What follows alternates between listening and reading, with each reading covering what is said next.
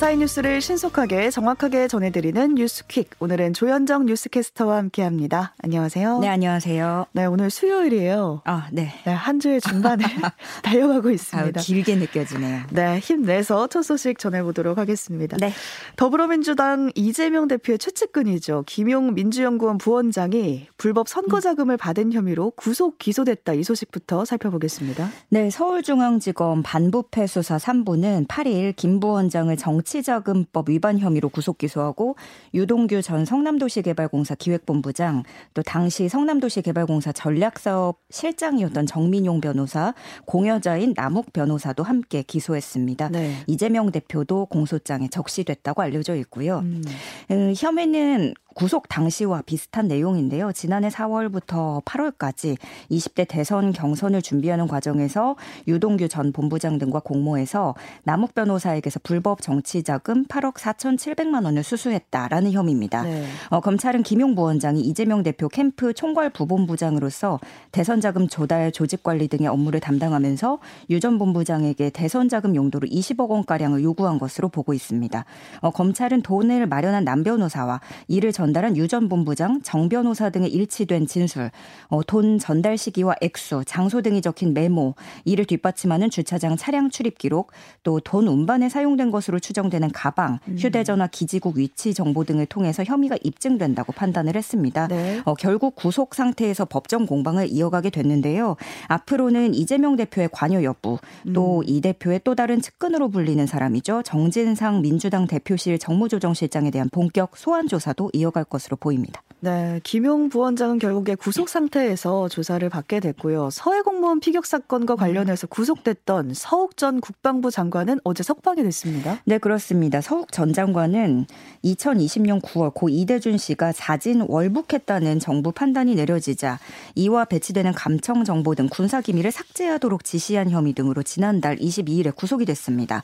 어, 서울중앙지법은 서 전 장관이 신청한 구속적 부심을 진행하고 인용 결정을 내리면서 석 석방 조치를 하게 됐는데요. 다만 보증금 1억 원에 납입하고 주거지를 벗어나지 않는 등 사건 관련자와 만나거나 연락을 하지 않는 조건을 붙였습니다. 음. 또 법원이나 검찰 출석 요구에도 반드시 따라야 한다고 덧붙였습니다. 네. 이태원 참사를 수사 중인 경찰청 특별수사본부 어제 경찰청과 서울경찰청 총 55곳을 압수수색했습니다. 네, 그 이번 압수수색에는 지난 2일 첫 압수수색 때 포함되지 않아서 논란이 됐던 용산 경찰서장실과 서울청장실도 대상에 포함이 됐습니다. 네. 윤희근 경찰청장과 김광우 서울경찰청장에 대해서는 업무용 휴대전화와 개인 휴대전화도 압수수색한 것으로 알려졌습니다. 음. 어, 용산구청에 대해서는 재난안전관리 조치를 적 적절히 취했는지, 서울교통공사에 대해서는 참사 당일에 경찰 지하철 무정차 통과 요청이 언제 이루어졌는지 이런 것들에 대해서 살펴보고 있고요. 다만 이번 압수수색에 행정안전부는 빠진 것으로 알려졌습니다. 네. 그리고 또 문제가 됐던 내용이죠. 보고서 삭제에 관한 건인데요. 음. 참사 사흘 전 용산서 정보관이 이태원 헬로윈 축제 공공 안녕 위험 분석 보고서를 작성했는데 특수부는 이 보고서를 삭제하도록 지시한 용산서 정보과장실도 증거인멸 혐의를 적용해서 함께 살펴보고 있습니다. 네. 어, 특수부는 이번 압수수색을 통해서 주요 피의자와 사건 관련자들의 휴대전화 등을 압수하고 관련 문서와 CCTV를 확보해 조사할 방침입니다. 네, 전방위적으로 수사를 하고 있는 것 같은데 네. 사실 이런 수사가 경찰이 경찰을 수사하는 거여서 네. 셀프 수사 논란이 있었습니다. 이를 좀 의식해서 좀 더 빠르게 진행되고 음. 있는 게 아닌가라는 생각이 들고 근데 이런 와중에 윤희근 경찰청장이 참사와 관련된 수사 내용을 보고받았다라고 말해서 뭔가 셀프 수사 논란이 가라앉지 않을 것 같습니다. 네, 그렇습니다. 그 7일 국회에서 열린 예산결산 특별위원회 전체회의에서 특수본에서 이임재 전 용산경찰서장에 대한 압수수색을 했느냐라고 의원들이 질문을 했는데요. 이에 윤희근 경찰청장이 현재까지는 하지 않았고 추가로 할 수 있다는 보고를 받았다라고 음. 대답을 했습니다. 네. 또그 뒤에 열린 국회 행정안전위원회 업무보고에서는 문건 삭제와 증거인멸에 대해서 대답을 하면서 정보과장이 삭제 지시를 했다는 보고를 받았다라고 음. 말을 하기도 했습니다. 네. 근데 여기서 문제가 되는 지점은 말씀하신 대로 그 셀프 수사, 수사의 독립성의 문제죠. 네. 특수보는 어디까지나 참사를 조사하기 위해서 만들어진 것이기 때문에 경찰청장이라고 해도 수사 대상이 될 수 있기 때문에 수사의 독립성이 중요한 거고요. 음. 근데 윤 청장은 구체적으로 누구에게 보고를 받았는지는 밝히진 않았는데 특수본만 알 수 있는 수사 현황에 대한 질문에 답변을 하면서 보고 를 받았다. 음. 이렇게 얘기를 하기 때문에 따로 진행 상황을 보고받고 있는 게 아니냐라는 지적이 나온 거죠. 그래서 이날 윤 청장의 발언은 제19 셀프 수사에 대한 우려에 불을 지핀 셈이 됐습니다. 음. 어, 논란이 계속되자 경찰청 관계자는 경찰청장의 관련 질의가 있으면 직접 해명할 것으로 안다라고 밝혔습니다. 네, 윤희근 경찰청장의 발언도 논란이 됐지만 국무조정실장도 좀 땔감을 더한 것 같은데요. 이태원에 몰린 인원과 비교를 하면서 강남역에도 네. 하루 13만 명이 넘는다 이렇게 말을 했어요. 아, 네. 이게 어 어쩌다가 이런 얘기가 나온 거냐면요. 음. 어제 국회 정무위원회 전체 회의가 있었습니다. 참사 당시 경찰 배치가 부족했다라는 지적이 당연히 나올 수밖에 없었는데요. 네. 그러자 박문규 국무조정실장은 이태원이 아닌 일상에서도 강남역에 하루 통행하는 인원이 13만 명이 넘는다. 이렇게 말을 한 겁니다. 네. 어, 물론 우리가 그만큼 인파나 과밀 현상이 둔감하다라는 취지로 말한 것으로 읽혀지지만 적절한 비유가 아니라는 음. 그런 의원들의 질타가 이어진 거죠. 그래서 백혜련 민주당 정무위원 위원장은 핼러윈이라는 특정한 날에 더 많은 사람이 몰리는 특수성이 있기 때문에 국가와 경찰이 나서서 대비하고 안전 조치를 취했어야 했다라고 지적을 했고요. 네. 그러자 방문규 국조실장은 이번 사태를 반면 교사 삼아서 일상 곳곳의 위험을 철저히 관리하겠다는 취지였다 이렇게 해명을 하기도 했습니다. 네, 그 발언의 취지는 과밀 현상에 둔감하다 이거였지만 어쨌든 비교한 그게 옳진 네. 않았던 걸로 지적이 되고 있었, 있습니다. 네네. 또 우려 일파가 아니었다고 하기에는 당시 현장에 몰린 인원이 이태원 전체 인구의 7배 수준이었다 이런 조사가 나왔습니다. 예, 어, 국회에서 통신 3사로부터 제출받은 자료가 나왔는데요. 참사가 발생했던 지난달 29일 오후 10시 기준으로 이태원동 기지국에 접속한 이들이 총 12만 4,350명에 육박했습니다. 근데 여기에 알뜰폰 사용자는 포함되지 않았거든요. 음. 근데 이 수치가 이태원동 전체 인구수의 7배에 달하는 숫자고요. 네. 알뜰폰 사용자나 또 접속을 하지 않은 경우까지 감안을 한다면 최소 13만 명이 그 주변에 몰려 있었다. 이렇게 볼 수 있겠습니다. 음. 한편 과학기술정보통신부는 앞으로 사업자 공고를 내고 통신 3사 기지국 데이터, 지하철 이용객 정보를 합친 인파 흐름 예측 시스템 개발에 나설 계획이라는 소식 소식입니다. 네. 또 한편 최성범 용산 소방서장 업무상 과실치사 등의 혐의로 입건될 걸로 알려졌는데요.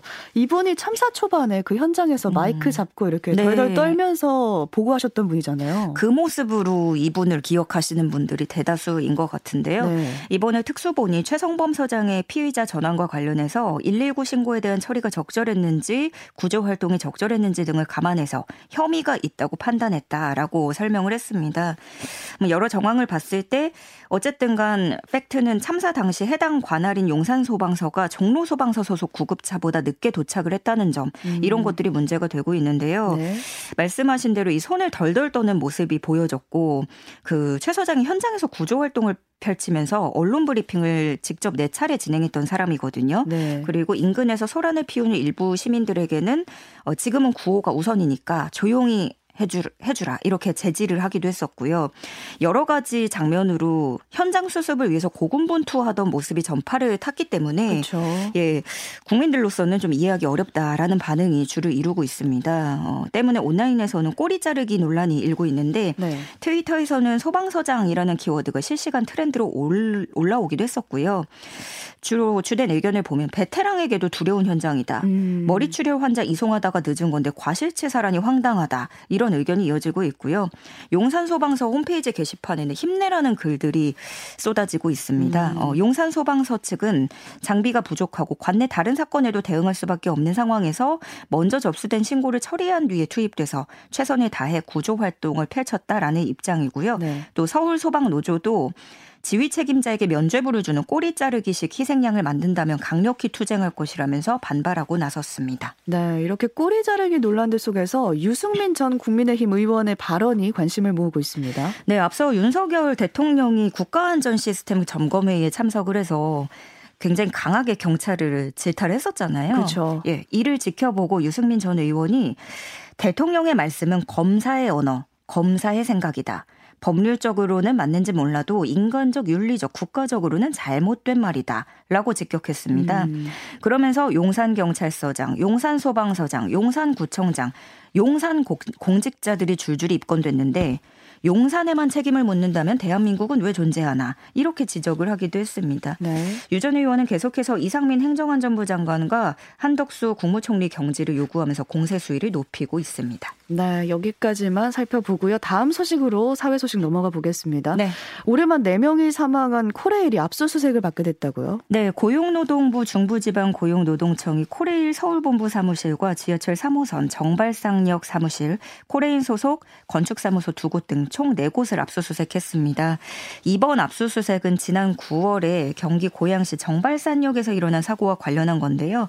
당시에 스크린도어 부품을 교체하던 노동자가 열차에 부딪혀서 병원 치료를 받았지만 지난달에 결국 숨지고 말았습니다. 음. 어, 중대재해처벌법 시행 이후에 공공기관에 대해서 압수수색이 실시된 건 이번이 처음이고요. 네네. 네. 코레일에서는 이 사고를 포함해서 올해에만 산재 사망 사고가 4건이나 발생을 했는데 对。 3월에는 레일 끼임 추정 사고로 노동자가 숨졌고요. 7월에는 서울 중랑역 승강장에서 배수로를 점검하던 노동자가 숨졌고 음. 또 지난 5일에는 경기도 의왕시 오봉역에서 화물 열차를 연결 분리하던 노동자가 열차에 부딪혀 숨지는 일이 있었습니다. 어, 노동부는 4건 중 대전에서 발생한 첫 번째 사고와 관련해서 나이승 코레일 사장을 중대재해처벌법 위반 혐의로 입건한 상태입니다. 네, 전문가들은 뭐 인력이 부족하다라고 의견을 덧붙이고는 있는데 어떻게 되는지 수사 결과를 결과를 지켜봐야겠습니다. 네. 또 연일 논란이 되고 있는 회사가 또 있는데 SPC입니다. SPC가 일감 몰아주기 부정 승계 의혹으로 압수수색 중인데요. 문제 해결을 촉구하는 국민 서명이 대통령실에 전달이 됐다고요. 네, 파리바게트 노동자 힘내라 공동행동이 기자회견을 열고 SPC의 반노동, 반인권, 산재 사망 문제 해결을 촉구하는 국민 서명 운동에 6천여 명의 시민이 참여했다면서 이를 대통령실에 전달했다고 밝혔습니다. SPC는 현재 끼임 사고 이후에 한 직원이 현장 감독을 나간 근로감독관의 서류를 뒤져서 노동청의 감독 계획 문서를 몰래 촬영을 했고 본사와 계열사에 공유한 일이 드러나면서 발칵 뒤집히기도 음, 했는데요. 음, 네. 이 밖에도 총수 일과 이익을 위해서 계열사 주식을 저가로 양도한 의혹, 또 계열사인 삼립에 7년간 400여억 원의 음, 이익을 몰아줬다라는 공정거래법 위반 혐의도 받고 있습니다. 네. 오랜만에 또 스포츠 소식 준비했는데요. 네. SSG 랜더스가 창단 2년 만에 프로야구 한국 시리즈 우승을 했습니다. 네. 어제 야구 보신 분들 많으실 네. 것 같아요. 저도 어제 달 보랴, 야구 보랴 음. 좀 바빴는데요. 어제 인천 SSG 랜더스 필드에서 끝난 2022 신한은행 SOL KBO 포스트 시즌 한국 시리즈 6차전에서 2대 3으로 끌려가던 6회 말에 이때 터집니다. 김성현의 좌중간을 가르는 2타점 역전 결승 2루타에 힘입어서 키움 히어로즈를 4대 3으로 눌렀습니다. 아, 네. 그 SK 와이번스를 인수해서 2021년에 재창단한 SSG는 이로써 시리즈 전적 4승 2패를 거둬서 간판 교체 2년 만에 한국 시리즈를 제패했고요. 전신이었던 SK 시절까지 포함을 하면 2018년 이래 4년 만에 한국 시리즈 우승 샴페인을 터뜨리게 된 음. 겁니다. 특히 어, 이번 기록이 대단해요. 프로야구 출범 40년 만에 최초로 정규리그 개막일부터 종료일까지 한 번도 1위를 뺏기지 않는 와이어 투 와이어 1위로 어. 한국 시리즈에 직행했고요. 네. 또 한국 시리즈마저 석권해서 무결점 와이어 투 와이어 우승이라는 새 이정표를 세웠습니다. 네, 댓글들 보니까 그 정용진 구단주를 향해서 팬들이 형 우리가 해냈다라는 아. 댓글들 많이 보이더라고요. 마트 축하드립니다. 마트 할인 기다리는 분들도 어, 많으시더라고요. 네, 우리는 또 기다리게 되네요. 네. 축하드리고요. 끝으로 한 가지만 더 보겠습니다. 네. 주택 청약 저축 금리 6년 3개월 만에 오른다는 소식 짧게 전해 주실까요? 네, 그렇습니다. 그렇습니다. 그 주택 청약저축 금리가 현재 1.8%에서 2.1%로 오르게 되는데요. 6년여 만에 2%대로 인상이 되는 거고요. 이에 따라서 청약저축 납입액이 천만 원인 가입자일 경우에 연간 3만 원의 이자를 추가로 받게 됩니다. 음. 그동안 이제 시중은행 예금 금리하고 이자 격차가 커서 네. 불만이 제기됐었거든요. 물론 오르지만 그래도 시중은행과의 금리 격차는 여전히 큰 상태고요. 어, 무주택 서민을 위한 버팀목 대출, 디딤돌 대출 금리는 올해 연말까지 동결하게 됩니다. 네, 오늘 여기까지 살펴보겠습니다. 조현정 뉴스캐스터와 함께했습니다. 고맙습니다. 고맙습니다.